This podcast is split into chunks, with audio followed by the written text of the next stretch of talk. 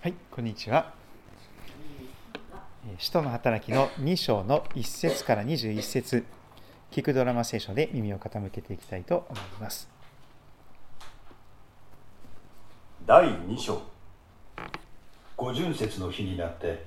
皆が同じ場所に集まっていたすると天から突然激しい風が吹いてきたような響きが起こり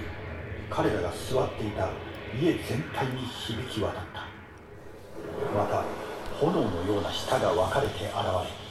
一人一人の上にとどまった。すると皆が精霊に満たされ御霊が語らせるままに他国のいろいろな言葉で話し始めた。さてエルサレムには敬虔なユダヤ人たちが天下のあらゆる国々から来て住んでいたがこの物音がしたため大勢の人々が集まってきた。彼らはそれぞれ自分の国の言葉で弟子たちが話すのを聞いてあっけに取られてしまった。彼らは驚き不思議に思って言った。見なさい話しているこの人たちは皆ガリラヤの人ではないか。それなのに私たちそれぞれが生まれた国の言葉で話を聞くとは一体どうしたことか。私たちはパルティア人メディア人エラム人またメソポタミアユダヤカパドキアポントスとアジアフリュギアとパンフィリアエジプトクレネに近いリビア地方などに住む者また滞在中のローマ人でユダヤ人もいれば回収者もいる。またクレタ人とアラビア人もいる。それなのにあの人たちが私たちの言葉で神の大きな見業を語るのを聞くとは。人々は皆驚き当惑して。一体これはどうしたことか。と言い合った。だが彼らは新しいブドウ酒に酔っているのだと言ってあざける者たちもいた。ペテロは11人と共に立って声を張り上げ人々に語りかけた。ユダヤの皆さん並びにエルサレムに住むすべての皆さんあなた方にこのことを知っていただきたい。私の言葉に耳を傾けていただきたい。今は朝の9時ですからこの人たちはあなた方が思っているように酔っているのではありません。これは預言者ヨエルによって語られたことです。神は言われる。終わりの日に私は全ての人に私の霊を注ぐ。あなた方の息子や娘は預言し青年は幻を見老人は夢を見る。その日私は私のしもべにもはしためにも私の霊を注ぐ。すると彼らは予言する。また私は上は天に不思議を下は地に印を現れさせる。それは地と火と立ち上る煙。主の大いなる輝かしい日が来る前に太陽は闇に月は血に変わるしかし主の皆を呼び求める者は皆救われる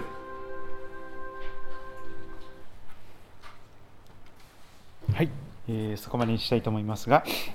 お祈りを持って御言葉を味わっていきましょう。主イエスキリストの父なる神様、5月25日を迎えております。あなたがここまでの歩みを守り導いてくださって感謝いたします。ウクライナの地においては、毎日戦争が続いています。一刻も早くこの戦いが収束へと向かいますように、また神様、あなたが世界各地の指導者たちを憐れんでくださり、戦争をへと向かうことではなく、平和を作り出すものとして、神様、あなたの導きを、御心をなしていくことができますように、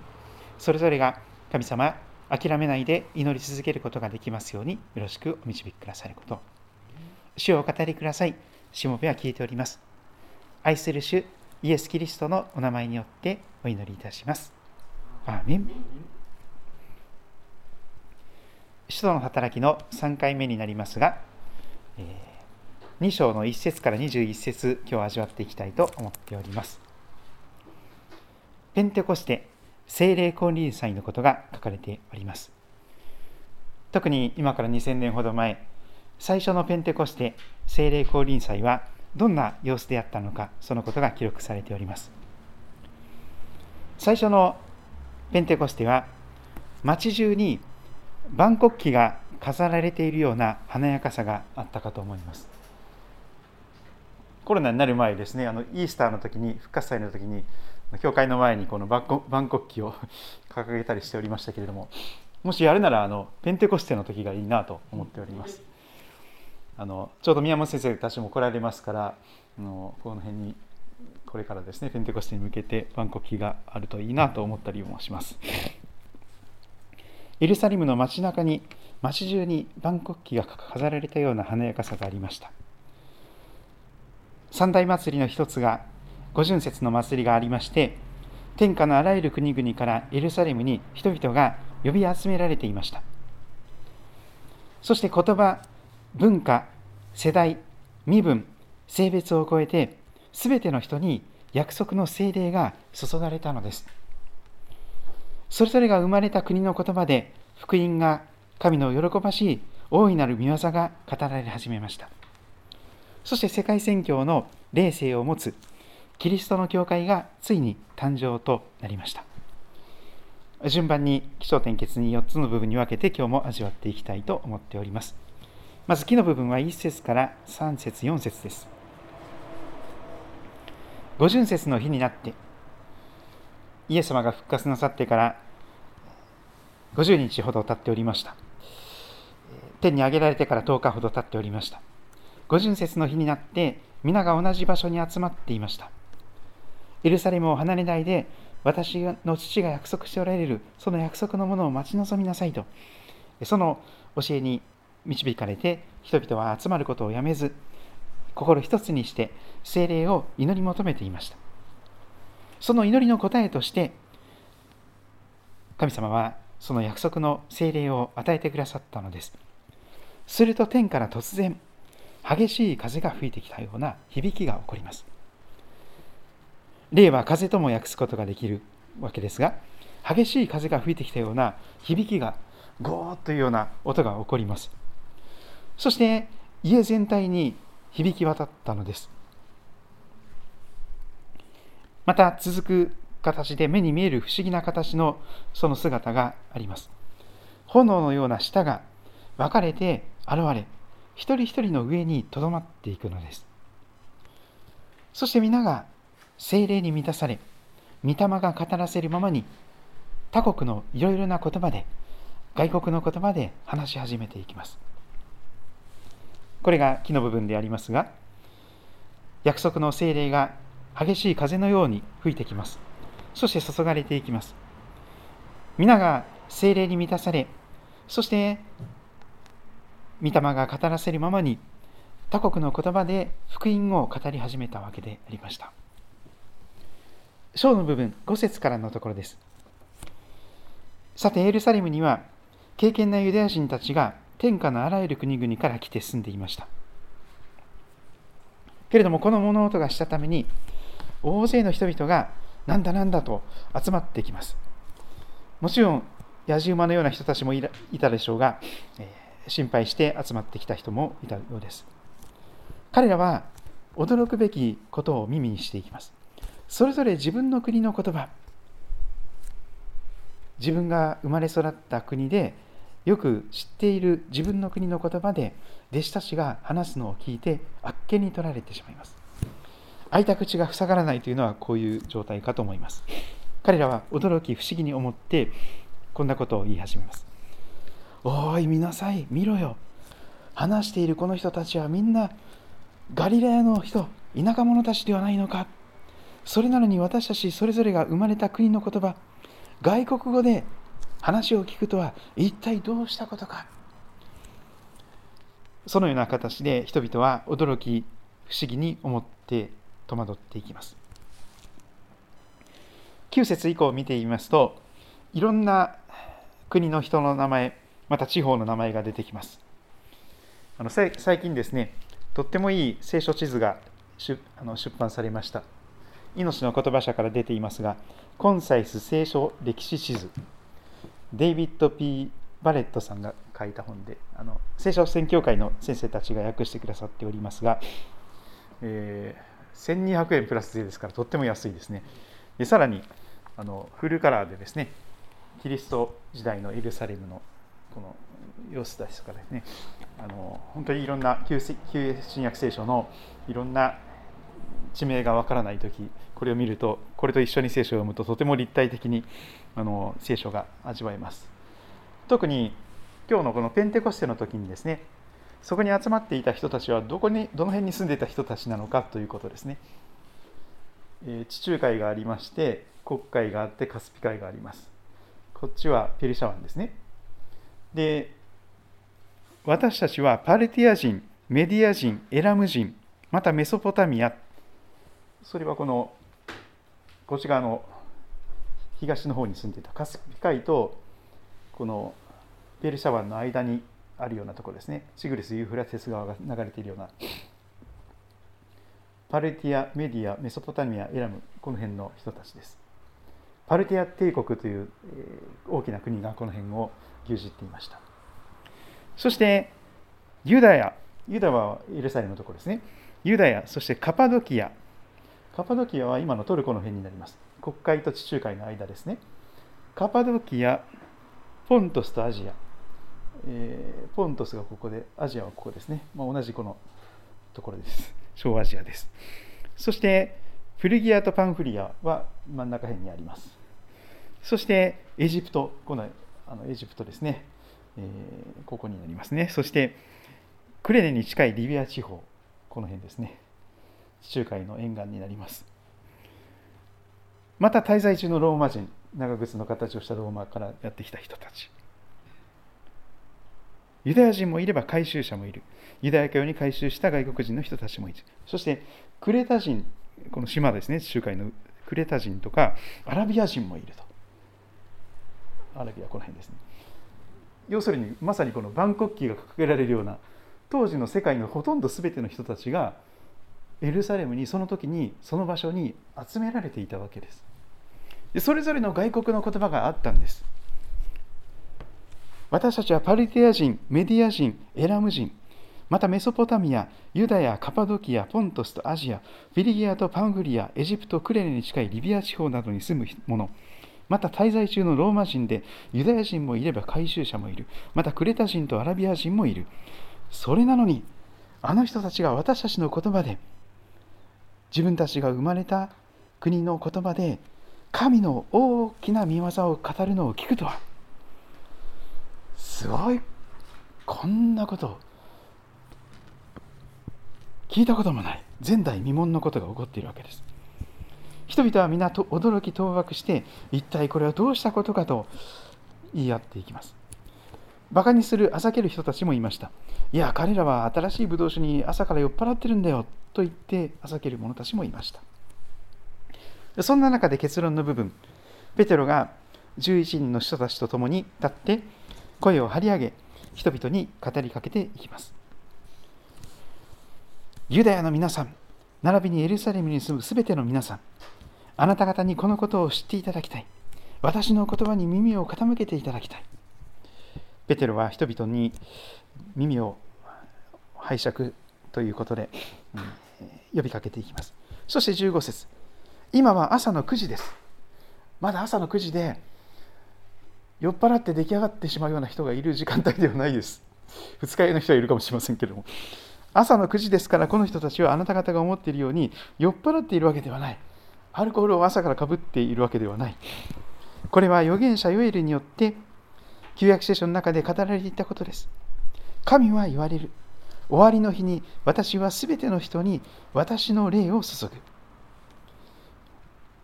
とてもすごい予言がありました。神は言われる終わりの日に私はすべての人に私の霊を注ぐ私の霊というのは聖なる神様の霊でありますそしてそこにはすべての人だと言われています。言葉や文化や世代や身分や性別を超えています。あなた方の息子や娘は証言する。次の世代のしかも息子であったり娘であったり信仰継承がなされていきます。そして青年は幻を見老人は夢を見る。今本当に生まれてこなかった方が良かったと願う青年たちがどんどん増えているみたいです。本当にそうだと言われています。さらに年配の方々もですねこの先どれだけ長く生きても幸せなことは何もないだろうということで早く死にたい病にかかっている年配の方々も多くいらっしゃいます。早くお迎えが来てほしいという人たちです。いずれも夢とか希望とか幻ビジョンといったものがないんです。どの時代の人もそうでした。昔も今もそうです。福音の神様を知らなければ夢も希望もないんです。早く死んだ方が良かった。生まれてこなかった方が良かったというようなひどい人生しか生きることができません。しかし青年は幻を見老人は夢を見るというのです。どの世代であっても福音を聞くならば希望が与えられてきます。まだまだ俺の人生終わっちゃない。これからだ。ああ生まれてきてよかった。早く死ななくてよかった。生かされているということは何と会社なことか。愛されているということは何と素晴らしいことか。イエス様がいらっしゃるから人生は素晴らしいということになっていくわけです。どの世代の人も。青年は幻を見老人は夢を見る。次の世代そして将来の希望を語り始めます。閉塞感が完全に払拭されていくわけです。マンネリ化している人喜びがなくなっている人感謝がない人なんとなく生きている人だらっとした喜びの中でそしてお一人様の人生を生きて生き生きてしまう人。しかし青年は幻を見老人は夢を見る。その日私は私のしもべにもはしためにも身分を超えてどんな身分の低い社会の最底辺にいらっしゃるような方にもあえて言うならば路上生活者家がないホームレスのような人たちにも私の霊を注ぐと言われます。日当たり労働者であってもさまざまな形で何かにとらわれている奴隷であってもすると彼らは予言する。と続きます。さらには世の終わりにやがて起こるであろうことそれに先立つことが書かれていきます。また私は上は天に不思議を下は地に印を表せ表せさせる。それは地と火と立ち上る煙。主の大いなる輝かしい日が来る前に太陽は闇に月は地に変わる。しかし主の皆を呼び求める者は皆救われる。ペテロは本当に大胆に証言を証をメッセージを語っていきます。皆さんいかがでしょうか？ペンテコステまさに街中に万国旗が飾られているような華やかさがあるあるではありませんか？天下のあらゆる国々からその時エルサレムに人々が集められていました。それぞれの国の言葉で彼らが話しているということが分かるためです。万国の世界中のいろんな人たちがその言葉や文化の壁を越えて約束された精霊が全ての人に注がれていきます。世代も身分も性別も超えてそれぞれが生まれた国の言葉で福音が語られ始めたのです。まさに世界宣教の霊性宣教の霊性を持つそのような DNA を持つキリストの教会が誕生していきました。それは精霊が豊かに降り注がれた結果として教会が生まれたのでありました。少し前から愛知県では大変なことになっております。川をせき止めていたものがですねあのどんどんあの漏水して流れていってですね。であの田んぼとかにですね水がなくなってしまってもうせっかく植えた稲がですねもう干からびかけて死にかけています。まだしばらくそれが続くようですけれどもでももう絶望的な中で農家の人たちはもう諦めるしかありません。せっかく植えた稲がですね全部台無しになってしまうもう田んぼが干上がってひびが入ってもうカラッカラに干からびています。あの光景を見ながら浮かんできた聖書の言葉があります。ヨハネの福音書の7章の37節38節あたりです聖書をお持ちの方はそこもぜひ開いていただけたらと思いますまさにペンテコステ聖霊降臨祭が何を私たちにもたらしてくれたのかということが、ヨハネの福音書7章の37節から39節に解き明かされております。イエス様が祭りの終わりの大いなる日にすっくと立ち上がって大きな声で声を張り上げて言われたそのメッセージです。ヨハネ福音書7章の37節からの言葉です。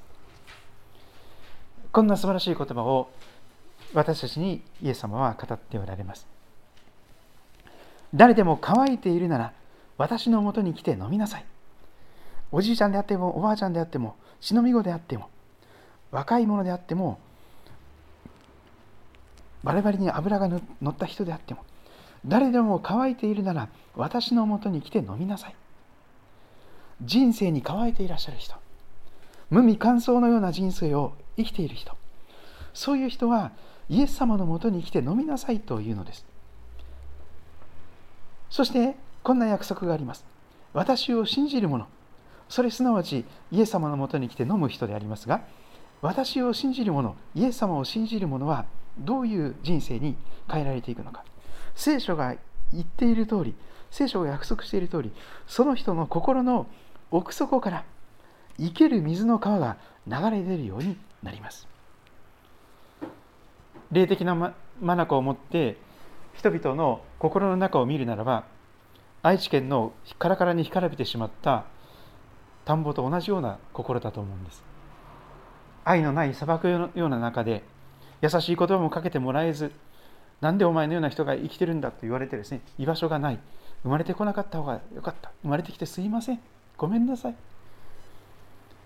もう心が本当にひび割れているんです。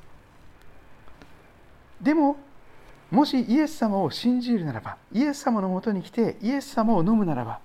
何が約束されているでしょうか。生ける水の川の源泉です。心の中に生ける水の川が流れ出るのです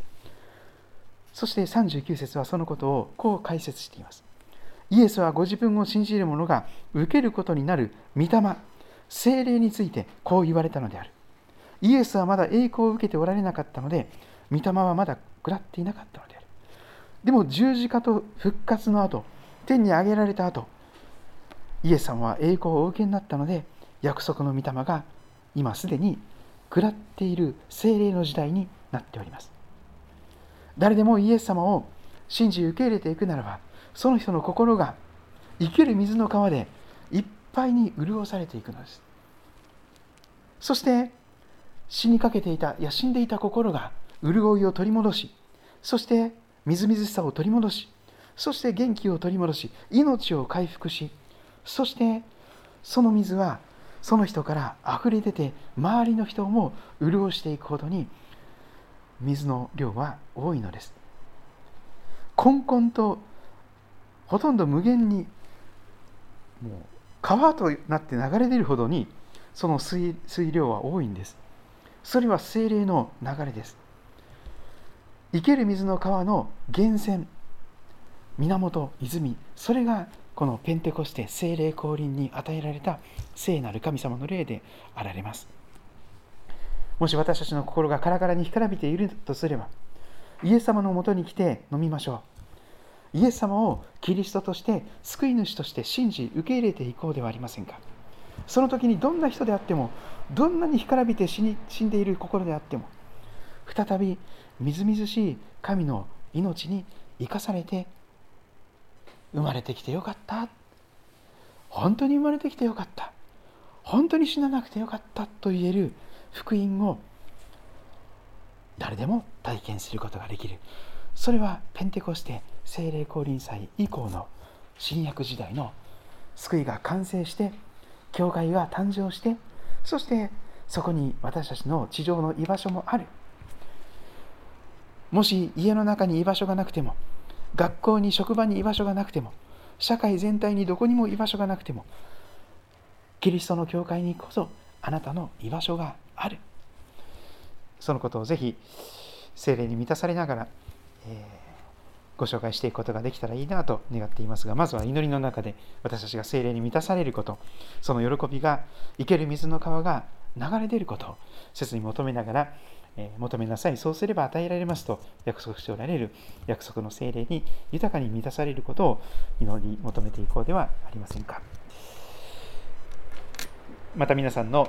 えー疑問ですとか、えー感想ですとか近況などもまた祈りの課題も聞かせていただけたらと思います。よろしくお願いいたします。